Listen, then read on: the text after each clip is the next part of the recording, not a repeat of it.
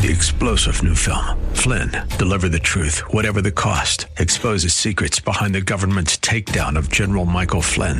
Flynn knew what the intel world had been up to. He ordered the first audit of the use of contractors. This set off alarm bells. He told the truth. He was the most dangerous person for Donald Trump to hire. They had to get rid of Flynn. Flynn, deliver the truth, whatever the cost. Available now. Watch it today. Go to salemnow.com. Salemnow.com. This is the Pro America Report on The Answer San Diego. Welcome, welcome, welcome. Ed Martin here on the Pro America Report. Very special episode today.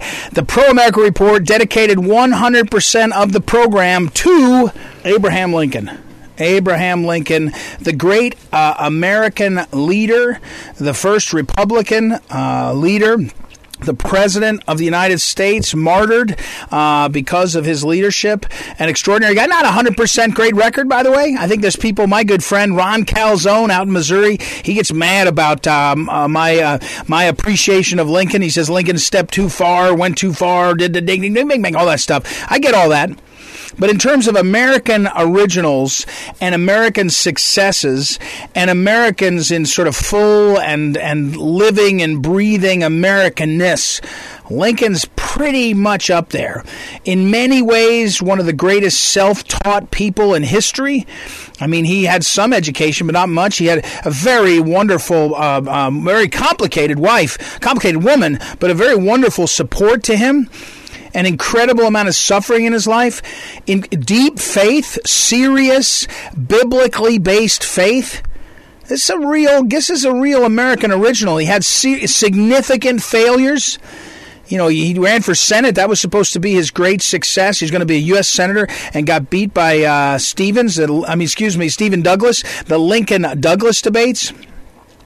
Anyway, extraordinary characters. We're going to talk about him all day, all, all program, because earlier today, all day Monday, I mean, a lot of folks had off, a lot of federal holidays. I was traveling, so I'm recording this ahead of time, and the great Noah, our technical director, is putting it together ahead of time so we could do this. So uh, we want to do that, celebrate Lincoln, and also I've got these two great interviews. I'm going to play a, I'm going to play a uh, them again. I'm going to do an encore encore presentation of the two recent interviews with John Cribb, the author of Old Abe. And I'm going to ask you, buy the book. I'm asking you a favor. Buy the book. Buy Old Abe because it's really good. You'll like it. Historical novel about Abe Lincoln from right before he was nominated to be president. The nomination was up in Chicago, and then he gets the nomination, then he wins the election, then he travels to D.C., then he's president, and it ends with his death. Historical novel. It's got a lot of context. It gives um, uh, Abe Lincoln a lot of um, meat on his bones. Uh, the bones you see in our history of the pictures of him and the images and the kind of dour and, and angular and too thin well, uh, John Cribb put some meat on the bones with this. So I want you to buy Old Abe, and I want you to do that. Now, I do want to talk about two traits that Lincoln is it's important to understand. I'm going to ask John I asked John about this in the interview. I'm going to ask John about this. He's become a friend. I'm going to ask him more about it. One is Lincoln became a very good writer. And one of the problems in the modern era, in my mind, including for myself, is we do a lot of communicating by phone, by email, by text, and getting down and really writing. Writing, you know, with a beginning and an end, with support and being systematic, persuasive, using language well. Writing is becoming a lost art. It doesn't count to text. It doesn't count to do six, uh, six word or 12 word emails. That doesn't count. It's not really writing. And I'll just remind you this one of the great discoveries of the last 50 years was when researchers, I think it was at Stanford at the Hoover Institution, but I could be wrong. I could be wrong where they were, but they, there were people that were working on Reagan, and, and they were saying, well, what is Reagan? What exactly? What parts of his uh, his work did he do, uh, and what did he do, and, and how did he um, how did he go forward and, and write his? Who wrote his speeches? Who was behind all of his different things? And what what was discovered in a closet, unbelievably, by uh, uh, the the uh, Kiron Skinner, a researcher, and the Andersons, Martin Anderson and Annelise Anderson, a husband and wife. They discovered a box of of of, of legal uh, um, pads, yellow legal pads. You can picture them when I say it like that.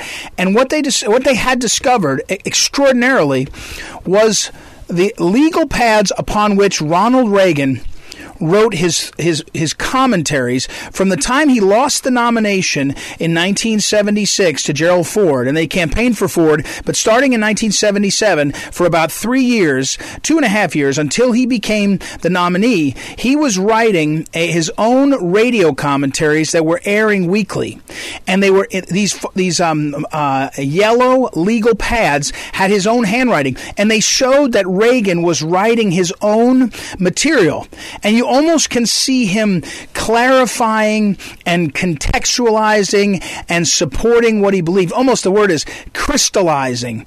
So that by the time he was the president, he'd had this three year uh, advanced course in clarifying his mind by writing. And that's the secret. Lincoln did it too. He clarified his mind and his thinking by writing.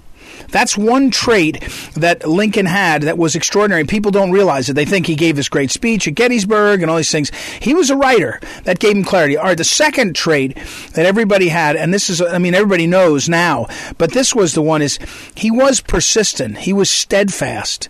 And by that I meant, I mean, he just hung in there because he was absolutely devastated by being president when he was. It was a terrible job. It was a miserable job. He was he nobody was happy with him. And then he was living in an era where he was, he did lose your children to illness. Sometimes your spouse, he didn't do that, although she lost him to, to this assassination. But he just hung in there. And you know, a lot of life, whatever the thing, whoever um, uh, said it, you know, half of life is just showing up. Um, you know, half of life is just showing up. The other half is just hanging in there. Just hanging in there. And when you see how and why he did it, not why, how he did it, he did it with his faith. I think that's right. John Cribb said that was true. But he also just did it with a sort of sense of that's who he was. And my argument to you all, and we'll, we'll, listen to these words and we'll finish the program. I'll tell you about the great uh, Lincoln Library, Presidential Library and Museum in Springfield, Illinois. But my argument to you is that Lincoln is, is exceptional and extraordinary, but he's also just very American. And at our heart of it, we just keep hanging in there. We hang in there. We figure out ways to get it done. We never give up on uh, sort of the vision of who we are. It doesn't mean it's easy. Doesn't mean it's perfect. Doesn't mean there's not mistakes made. But I think Lincoln. I'm really um, impressed that Lincoln could be uh, someone that look we look to in terms of his um, how he lived his life. And you know, uh, um, the late Phyllis Schlafly, for whom I worked she had great devotion to Washington, uh, George Washington as the indispensable man. That's the title of a biography uh, written by one of uh, Washington's biographers, and certainly it's a great title, and it's certainly true. He was the indispensable man for uh, the Revolution, but in a similar way, Lincoln was, uh, you know, was a was a pivotal man. You know, the the pivot that Lincoln uh, delivered for America, and some people would say, oh, someone else could have done it, or the pivot could have happened in a different way, might not have been so bloody, etc. Those are all, you know, left to history. You know know, who, you know, uh, uh, ifs and buts, um, you know, are, are, hard to figure out. But extraordinary life, and I, I want to encourage you uh, to enjoy these two interviews again with John Cribb, and to enjoy my description of the, the Presidential Library, the Abraham Lincoln Presidential Library and Museum, a great place, and just in general to celebrate this all-American, incredible success that is Abraham Lincoln as uh, as you're uh, listening to this program or this podcast, and uh, just appreciate what a great man he was. All right, we will take a break. When we come back, two great interviews from John Cribb, the author of Old Abe, the book published by Republic Book Publishers. It's Ed Martin here on the Pro America Report. Enjoy. Welcome back. Welcome back, Ed Martin. Reminder you can follow me uh, at Eagle Ed Martin on Twitter, Ed Martin Live on Facebook, and uh, also, of course, visit ProAmericaReport.com to sign up for my daily email. If you go to ProAmericaReport.com, you'll see a few times in the last month or two, I interviewed a gentleman named John Cribb. He's a best selling author. He's uh, co authored books with uh, Bill Bennett back in the day. Uh, the uh, I think one of them was the American Patriots Almanac, maybe the Book of Virtue also. he's a writer, and he's done a lot of different things. But he's written a book uh, last year, uh, September last year, came out, published by uh, Republic Book Publishers, a great publishing house. Uh, my old friend Al Regnery runs it, and it's extraordinary. And he's they're publishing great books. But this book is called Old Abe, and it's a historical novel, and it's fantastic. It's it's it's it's a great book. It's just entertaining because you know who Abe Lincoln is, but it's written as a novel, and so it moves along, and it's all it's just wonderful. And I can't can't encourage people enough uh, to get this book and to read it, especially you're talking about Abe Lincoln's birthday. So, John Cribb, as I welcome you back, that's my first question. Uh, in Abe Lincoln's life, did he have a sense? I know it was abruptly ended, of course, but did he have a sense that he had already become a historic figure? You know, we mark his birthday. He's one of the universally respected uh, presidents. A lot of his foibles from that time are forgotten, if not almost celebrated. Did he, in his life was it clear that he was a historic figure, or was it like a lot of things, uh, you know, just life? That's yeah, that's a great question. That's the first time anybody's asked me that question, and, uh, and, and thanks for having me on, uh, Ed. I really appreciate it. You're and welcome, I, John. I was exchanging uh, emails with Al Regnery earlier today, so uh, he's a he's oh, good. a great guy, yeah. great fellow. Yeah, he is. Um, yep. Yeah, you know, I um, I think the answer to that is probably no. He did not during his life. Uh, you know, have a sense that he was going to be the historic figure that he is today. Um, and we forget, of course, we most of us anyway regard him as a as a hero. Most Americans, not all of us, but most of us. But right. you know, during his time, Lincoln, in many ways, through much of the war, was savaged uh, by you know what we call the mainstream press today, and I'm talking about the northern press, not I mean the southern press. Of course he was, but I mean he was called a, a clown and a rube from the prairies. He was in over his head. He was called a, a tyrant and a, and a, and a demon. Um, largely just simply because the war did not go well for uh, you know for for the first for several for few years. Um, I, I think I mean by the end of the war, I felt I think he he felt more comfortable uh, with the idea that he had done a good job. And I think for the right. first time towards the very end, he began to feel like he really was, you know, kind of that that father Abraham figure that some some people in, in the country viewed him as. But uh, it really wasn't until after he was gone that he was, uh, you know, began to be revered as the uh, as the great president that we think of him as now. We were talking with uh, John Cribb, and he's the author of the book Old Abe. Old, Old Abe is uh, published by Republic Book Publishers. If you go to republicbookpublishers.com, you'll see the story there. Al Regnery, you mentioned, is uh, the president and the publisher, longtime uh, publisher, a huge history, and paired up with a gentleman named Eric Camp, Campen, excuse me, Kampmann, and they do a great job. Yeah. Lots of really cool books. Uh, Old Abe now, John, when I read this book, I was so intrigued and interested in all the details. We've talked in the past, uh, you know, Abe Lincoln, when he came to, I've said this the last time I interviewed you that they came to his inauguration. He snuck into town because there was threats yeah. of uh, violence, and so they said to him, "Yeah, we, in order to be safe, uh, we're not going to take Amtrak down from Delaware." Oh wait, that was Biden. We're going to have to bring you in another way. Uh, but what as I re- as I read the book, all these little details about this period, about his relationships, um, I was surprised. You're the guy that had, wrote this and had to immerse yourself in all this.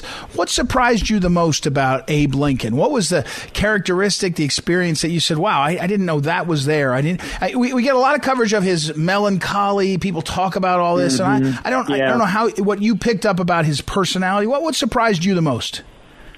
Probably his, the depth of his faith. And uh, huh. I, you know, the more I got into it, the more I realized just that, that that he really was during his presidential years a man of deep, deep faith, and it, it grew deeper as the war went on, which I guess is not surprising because it was just such a, an awful, horrible experience. Um, but he did become a, a man of great faith. You know, he knew the Bible probably as, I mean, maybe better than any president for or since.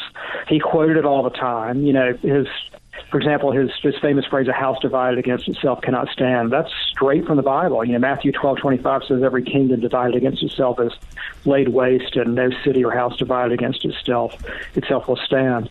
Um, but uh, although he was never completely comfortable with organized religion. He attended church. I was just going to say, yeah, yeah, yeah. Was he? Uh, he wasn't. I don't think. Eh, eh, yeah, his upbringing wasn't. And I recall his time in Springfield. Uh, he wasn't a big church goer. It wasn't that. Way he wasn't there for well, that part of it. You mean his? Well, or he, was he? He went. Yeah, he no. He went to church. He liked attending church, both in Springfield and, and Washington um, in, uh, in in Washington, the Lincolns went to the New York Avenue Presbyterian Church, and I think they they rented a pew. I think it was fifty dollars a year. You know, that's what the people did back then. They rented pews, and and wow. and he went on Sundays what he could, and sometimes he went on uh, Wednesdays. The the the uh, rector there was a guy named Phineas Gurley, and he he liked him, became good friends with him, but he never formally he never he never joined a church, and he was never baptized. So it's it's so there's that. Huh. But he was he was uh, as I say, very uh, a man of deep faith as the war went on. He, he told his friend Noah Brooks that he said, I've been driven many times upon my knees by the overwhelming conviction I had nowhere else to go. And he spent a lot of time when he was president with the Bible asking questions like, you know, what does this terrible war mean and why has God brought it about and, and what is God's will? That's the question he asked again and again is what is God's will? And he came to think of himself, as he put it, as a humble instrument in the hands of the Almighty. So that that I think is what really surprised me the most. The more I got into it, is uh, what a what a huh. faith he was. We're talking with John Cribb, the best-selling author of the book. It's called Old Abe. It's a historical novel. It's extraordinary about Abe Lincoln. Uh, Republic Book Publishers uh, published it. If you go to republicbookpublishers.com, you'll find out all their books and also that one. Also, Old Abe is sold everywhere. I saw it on Amazon and all those places. Um, so uh, let me ask you a, f- a little bit of a funny, not funny, but this is something that struck me. I'm a father, and I don't know, John. I, have never asked you if you have a family, but uh, uh, as a as a father, yeah. what yeah, when I watched, and this is going to be a little bit odd, but uh, watch me here. When I watched Jeremy Raskin, the congressman from uh, Maryland, and the, and I hate the impeachment. I think it's a sham, and I think it's a mm. drama. So I'm yeah. not predisposed yeah. to think positively. But when I saw Jeremy yeah. Raskin talk about his son and the way he talked about it, I felt so. I thought it was pathetic, and I thought it was. It, I would say it was despicable, but I was more thought it was pathetic. I was sad for him because if you have children, if you lost a child, both experiences I have, um, you it's just beyond belief. And uh, I mean, it's beyond, truly beyond. It's just it's in, impossible to describe. And and Lincoln lived that. I mean, almost like how did how can you survive? And tell me, correct me the, the stories. He did he lose two of his children, and one of them uh, right before. Yeah. Uh, uh walk me walk, me through that loss because how did he handle that in the public? It would have been a known thing. It would have been a big thing, but I, I wonder how he processed it and how it, it was part of his life.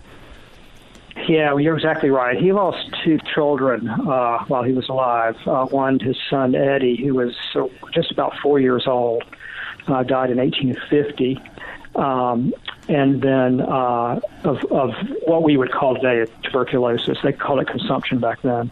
And then he uh-huh. lost. Uh, they lost a son, uh, Willing, the White House in uh, February of 1862 to uh, uh, probably typhoid fever it was devastating to both, you know, to both Lincoln and, and Mary Todd Lincoln. Um, I think he dealt with it uh, in three ways. Uh, number one, laughter. You know, he deliberately sought out a chance to laugh. Uh, Lincoln was a great joke teller and storyteller. Teller. Uh, people said he was so funny what he wanted to be that he could make a cat laugh, people said. And he loved reading wow. out of joke books. And sometimes he would start a cabinet meeting by reading, you know, something funny that uh, that he had uh, had read. So laughter okay. one, he deliberately sought out. Number number two, work. You know, he, that he concentrated on work, and that was a great uh, distraction. I mean, he had to prosecute that that war, so uh, mm-hmm. work helped him. Uh, but then third, faith. You know, again, faith. He turned to the Bible for comfort, and uh, that gave him great strength. I think. I think his faith gave him not only the uh, the wisdom to be a great leader, but it also gave him to, the strength to make it through the, the loss of those uh, children and to make it through the war. I think. Mm. Yeah, it's a fascinating. It's uh, it's great. So, um, John, I've asked you this before when we talked. We're talking with John Cribb, and again, his book is called Old Abe. Republic Book Publishers uh, com is where you can read all those books. But uh, you can find all the books um, by the great that publisher, but also his, also Amazon. Again, Old Abe is the book. John, you have this knowledge now of Lincoln, and the Old Abe is only a period. Uh, you know, from the time he wins the election uh, through his death. And uh, are you going to write about Abe Lincoln again? Or are you going to write about somebody else now that you've got this taste of uh, of this uh, Yeah. historical uh, fiction. Uh, what do you think? Yeah. Well, I would love to. You might have to talk to Al Regnery about this for me. I would love right. to do uh, a uh, a book on kind of the prequel or the backstory uh, of uh, you know a book that would start him out as a uh, teenager on the Indiana frontier and take him up Uh-huh. through you know the Lincoln Douglas debate. Uh, in a lot of ways, that's the most fascinating story. Uh, part of his life, Yeah. you know, just how he got from a log cabin to the White House. It's a, it's, it's a Yeah. wonderful, wonderful story. It's kind of the quintessential American story. So, I mean, I have, I actually have the a draft of the manuscript. So if you can, if you can, right. uh, you know, I'll work, put the, I'll work on Regner. I'll, I'll, I'll, I'll work on Al. We'll get that going. All right. Hey, John, uh, thank you. I know as the people celebrate uh, Lincoln's uh, birthday and all this stuff, it gives you an, another chance to talk about a subject that you uh, clearly love and know so well. So congratulations on the book. A book again is Old Abe. And uh, keep in touch, John. We appreciate it. We appreciate the book very much and you spending time with us tonight. Thank you so much. I appreciate it. He's 212 years old on on uh, Friday. So yeah, that's his birthday. Thank Oh, you very there much. you go. I appreciate it. All right, Yeah. great. All right, John. John Cribb, everybody. The book is Old Abe, and uh, we'll take a break. We've got a lot more after the break. It's Ed Martin. Be right back.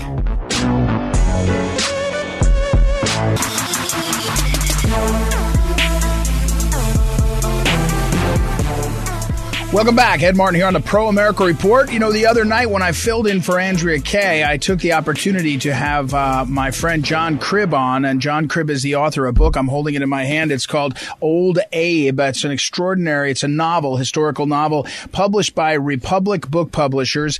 And it's really good. It's perfect at this time of year, of course. But I had him on the show maybe three months ago. The book came out um, in the middle of last year. It's just a really, really interesting, good book. So for those listeners that are listening to both Andrea and I, the Andrea And this one, you get a double dose of John Cribb. So welcome back, John. How are you? Great, Ed. Thanks for having me back on. I, I really appreciate it. Well, so here's my first question. I've been thinking about this since the last time we talked. I couldn't wait to talk to you. Did anyone ever try to impeach Lincoln?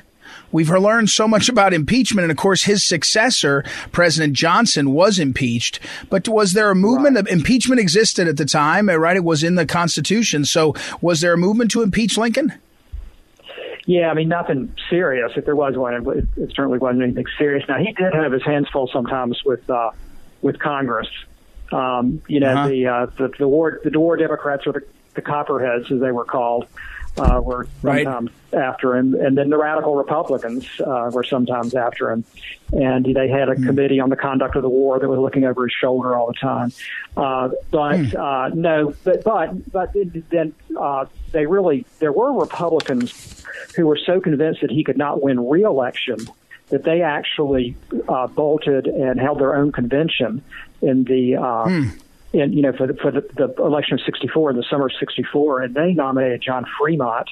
Uh, to run against uh, Lincoln, who was who was also a Republican, so they tried to knock him Huh. off that way, um, and it really did look going like going into late summer of 1864 that Lincoln would lose re-election. He was convinced he would lose. He told a friend of his, he says, "You don't think I, I know I'm going to be beaten, but I know I'm going to be beaten in badly." Uh, then, however, uh, in early September, uh, Sherman uh, took Atlanta, and that, that telegram from, from Sherman saying Atlanta is ours and, and fairly won changed everything. And all of a sudden, uh, Lincoln was the front runner, and he, he had a pretty easy time being reelected. Uh, we're talking with John Cribb again. The book is called Old Abe, and you know I, I sometimes skip it. I know it so well now. I skip telling people about it. Um, the book actually recounts. Uh, it's a historical novel. Of the last five years of Lincoln's life, so up to his death, obviously. But he, the the, the timing is wonderful because it's right when he's uh, nominated. There's a description of he's in Springfield, Illinois. The nomination is up in Chicago, and all these kinds of details. It's it's pretty cool. Um, but um, I want to ask you, uh, uh, John, about after he died. Um, did Mary Todd Lincoln? Did the, what did the Lincoln? He he's buried now in um, in uh, in Springfield, Illinois, in a in an interesting uh, uh, Springfield. Sorry, in a very um, impressive uh, mausoleum or whatever you call it, but but actually in the middle of a of a um, of a big cemetery, not like a. it- You sort of go in a cemetery. There's lots of things around. There's a huge, wonderful. It's really incredibly impressive. But did um, did Mary Todd Lincoln go back to Springfield? Did his body went back, right? And uh, but what happened to that family after he was gone? Yeah, well, it pretty much fell to pieces, and the the the, the you know the monument he's buried in now is, was not there at the time. That was built since his uh, his internment there in, in the cemetery. But um, right. Mary, uh, you know, she just would have a very, very hard time uh, coping. And she stayed in the White House. They pretty much had to, you know, had to um, drag her out. It's too strong a word, but they, they had to. Uh, the Johnson administration had to kind of ask her to we get out. But she, she, she ended up living in Chicago for a, a, a good bit of uh, the rest of her life. She traveled some uh, in Europe, and she lived in Chicago. And she, you know, she, she was, it was hard for the rest of her life. And uh, her, mm. their son Tad um, died as a teenager after Lincoln uh, was gone. So hmm. their older son Robert was the only surviving son, hmm. and he for a while had Mary, his mother, uh, committed uh, because she was, you know, she was doing the same strange things like she had a huge amount of money sewed in the the hem of her garment that she would just walk around with. And and, and anyway he he had her he had her committed for a while and then she was able to uh to you know to to be released again. It's a very very sad story. I mean really you know the war was just so so so hard on that that whole family it really it really tore it apart yeah, uh, we're talking again with John Cribb, and the book is called Old Abe, available, available anywhere you buy books, and published by Republic Book Publishers. Um, John, uh, the Lincoln um, as a as a writer, um, he obviously the Lincoln Douglas debates, which precede the book, this Old Abe, the historical novel, goes from the just about the time he gets the nomination, runs for president, and wins. So, but he was obviously a great speaker. Those those Lincoln Douglas yeah. debates, if God had willed it that we could record them, um, they were you know they speak for an hour before taking a break for, and then speak another hour and hours and hours and hours. Yeah. But was and, and was his writing? Was he a writer uh, uh, of that caliber of his speaking? Is that is that something he spent much time on? in the White House? Yes. Yeah, he um, he really he wrote his own stuff for the important stuff. Uh, now he had a couple of, of you know uh, secretaries who could draft letters and write some stuff, and then his cabinet secretaries you know wrote some documents. But the big stuff, the Gettysburg Address, the second inaugural address, you know that kind of stuff, he wrote himself, and he worked very hard at it. Lincoln knew that that words were very important, so he worked very hard on on those speeches, and he was a master at uh, using the mass communication media at the time, which was newspapers. And he would make sure those mm. speeches got to the right editors and that they were published mm. so that he could go, you know, the people could, could read his words uh, directly. He was really the first president to take advantage of mass media communication in that way. But but huh. yes, he, he, he he was a wordsmith. I mean, he really was. It, and it's interesting. He when he was a young man living in, in uh, a little frontier village called New Salem, Illinois, uh, just yeah. west of Springfield, tiny little frontier village. He just he realized that if he was ever going to be a good speaker and writer, he needed to know more grammar because you know, you know he had less than a year of formal schooling, uh, and so right. uh, his whole life. So he walked six miles to borrow a grammar book called Kirkham's Grammar, and he took it back to New Salem and he read it. and He memorized every rule, and he would have people test him on the rules till he had you know kind of polished the rough edges off of his uh, off of his grammar. It, that's what I was going to ask. He, uh, he, so he just sort of uh, decided to do it. I mean, uh, you know, this as I, I, I heard someone say recently, um, "Don't tell me what you want to do. Tell me what you're going to decide to do." And so he just decided. Uh, and that's what I was going to ask. Did he have a mentor that was a, a, great writer? Part of the reason I asked this again, we're talking with John Cribb, who himself is a writer and uh, has written this book Old Abe. But I, part of the reason is my old my old boss Phyllis Schlafly. She was so convinced that writing was what made you a clear thinker, and then make writing yeah. made you a clear thinker and made you a clear speaker. Did he have mentors yeah. that helped him write? Did he have was was uh, Mary uh, Lincoln one of them? I mean, who was who was on his side uh, helping him with that?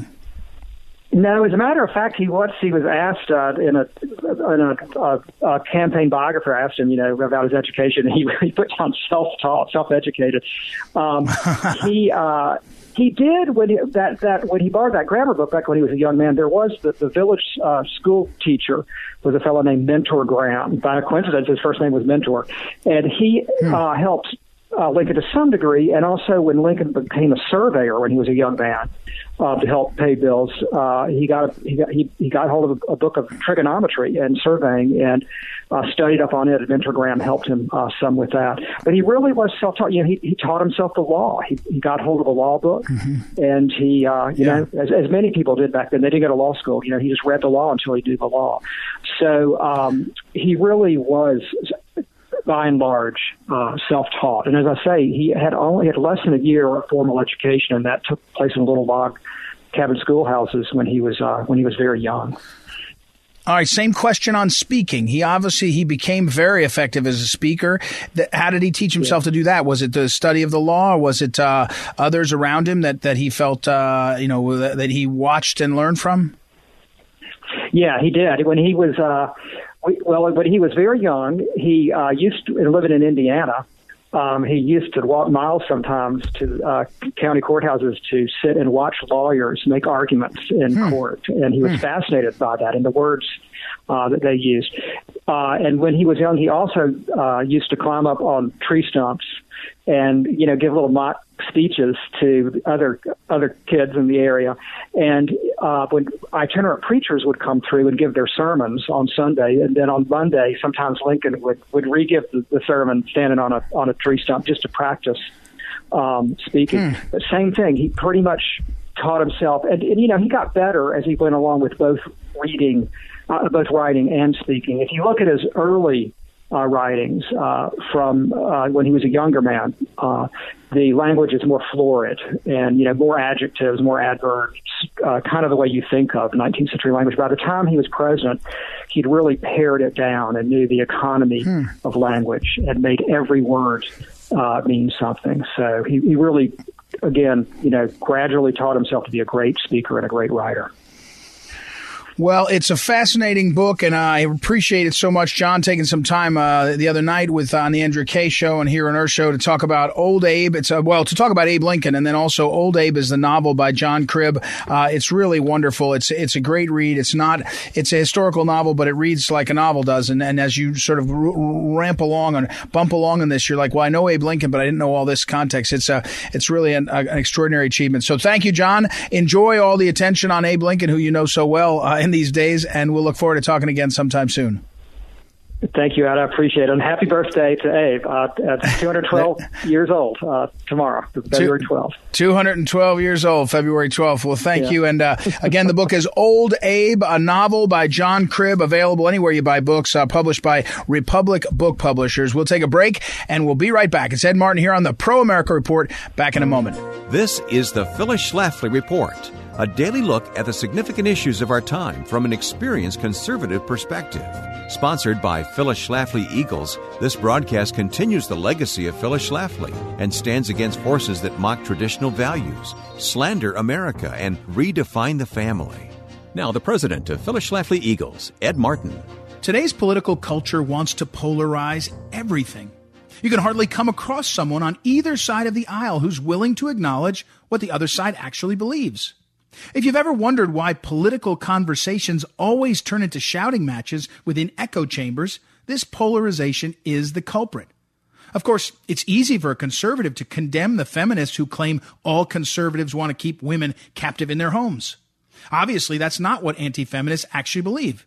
However, if conservatives want to really be effective, we have to take an introspective look as well. Without a doubt, most of the biggest names in feminism have no good motives.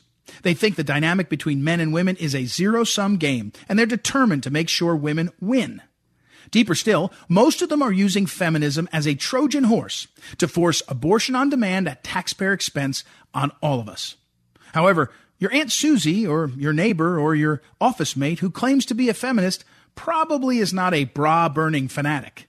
In all likelihood, She's just been indoctrinated by the constant barrage of equal pay messaging that cascades from the internet, television, and radio. She thinks that her choices are either to be a feminist or to be anti woman.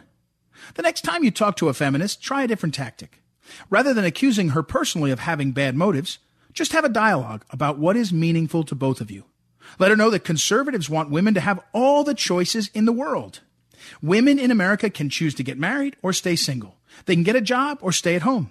Feminist leaders, on the other hand, want to shame women into thinking that being a full-time homemaker is somehow less honorable than other professions. Their policies call for families with a full-time homemaker to lose important tax benefits which put them on an even playing field with their money-earning counterparts. There's no need to polarize anything. An honest discussion about feminism will reveal that conservatives are the ones who truly want to empower women. This has been the Phyllis Schlafly Report from Phyllis Schlafly Eagles. You've seen the desperation of women's marches, the disgrace of Planned Parenthood, the rise of savvy young conservative women. Radical feminism is heading down a dead end road. Voice your opinion on what's really important to women at phyllisschlafly.com. That's phyllisschlafly.com. Thanks for listening and join us again for the Phyllis Schlafly Report.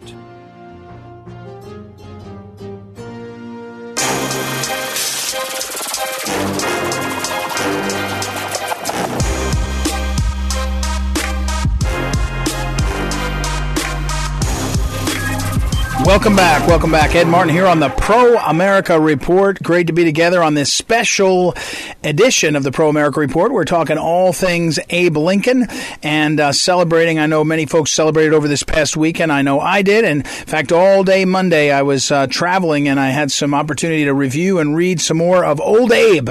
Old Abe. I'm getting to be like a salesman for uh, John Cribb, his book, Old Abe. But you got to get it. You should read it. Republic Book Publishers, super, super book. Uh, read it now. Now, let me tell you about something special. There are lots of things to do in this country, and lots of things that happen uh, that are that are captured through museums and other things. We have a great tradition of that. I want to encourage you to consider visiting in your travels, especially this summer, perhaps right in the heart of America, in Springfield, Illinois, the Abraham Lincoln Presidential Library and Museum. It's extraordinarily well done. It's not as um, it's well, the Eisenhower Museum, which I've been to, also is very small, very simple, very plain, but very nice, very very good actually too in uh, in uh, Kansas. Um, but and I've been to some others across uh, the time. Reagan Library, of course, is grand and really unbelievable. The Lincoln Library is right in Springfield, and it's just well done. There's lots of interesting pieces, lots of interesting history. It's kind of got Lincoln's um, uh, personality, or maybe it's the Midwest. You know, it's kind of it's serious and nice enough, but it's not overdone. Um, it's a few miles away from there is where Lincoln is buried, and as we heard from John Cribb, uh, Lincoln was buried. He was buried. Um, uh, the the large. Um, uh, what would you say, tomb and um, and uh, you know, kind of um, memorial to him there in Springfield, Illinois, at his um, where he's buried is newer. It's, it's in the last maybe I don't know, fifty or seventy-five years, perhaps. Uh, but the museum is continuing. The uh, Lincoln Museum. It's got lots of interactive features. Uh, I've taken my kids there. We were members when I was living in St. Louis, and we've probably been six or seven times over a two or three year period, and it's very, very cool and uh, really worth checking out. Uh, and I just want to encourage you. I want to encourage you. They've got a bunch of interactive pieces and a lot of stuff to do. One of the scenes that I I'm looking at now, and it's PresidentLincoln.illinois.gov. It's uh, run a, a, lot of it is run. I don't think all of it, but a lot of it is run by uh, the Illinois government. So that's the website PresidentLincoln.illinois.gov. And there's an in the front entry there is a life lifetime, life size statues of Lincoln and his wife and his children. And it's really well done. It's not done in a creepy way, but it's well done enough. And you can stand next to them so you can see how tall you are. Of course, Lincoln was very tall. And so you can stand there and feel how tall he was. And he was very thin, kind of angular guy. And you can sort of see that in this, uh, in these statues. It's really well done. And, and the kids are great. It's, uh, it's a, it's a great place. And I just want to encourage you to visit there, uh, and to make that, put that on your bucket list, uh, and go and spend some time in that museum. You'll learn a lot about Springfield, Illinois. That's the opening scene. That's the location or of, of the opening scene in John Cribb's book.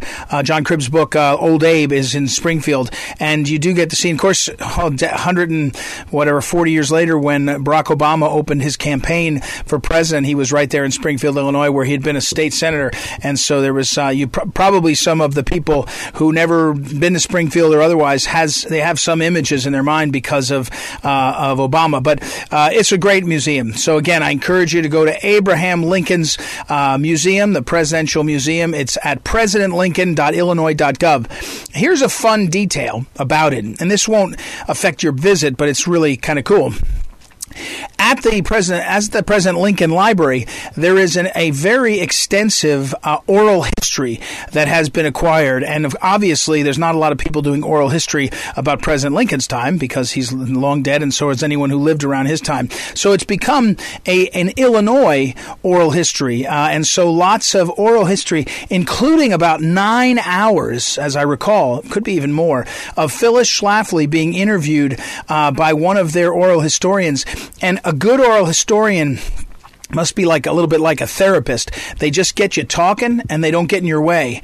And so this uh, historian that interviewed late Phyllis Schlafly for I think nine plus hours about her life and about the ERA fight. That's why it was uh, the Il- Illinois would care. One of the pivotal uh, fights battles was in Illinois, and so there's a lot of coverage of that. She goes on for nine hours, and there's others in the history in the oral history uh, of that era uh, that are the beginnings of I'd say the pro family movement and the pro life movement. It's very cool. So you can check that out. Also, that's a little harder to do. That's part of the um, the actual library, the pr- sort of professional or um, I guess you'd say more academic library than the part where you're touring through and looking at all these details and seeing the bio- biographical stuff. So very cool. I encourage you on this um, as we end uh, the Memorial Day, excuse me, the Abraham Lincoln weekend uh, and the holiday. So many people celebrated on Monday. Uh, consider if you get a chance, go out to Springfield, Illinois. It's right in the center of town and visit the Abraham Lincoln Presidential Library and Museum. Very cool. All right. Thank you, as always, for listening to the program. Appreciate it very much. Thank you for sharing it with friends, either by email or social media. Thank you to Noah, our great technical director, for doing such a great job. This show is a special show we put together a little bit ahead of time, so he had to put that together. And Joanna for booking our great guests. So thank you all, and I will talk to you tomorrow. It's Ed Martin here on the Pro America Report. Talk to you then.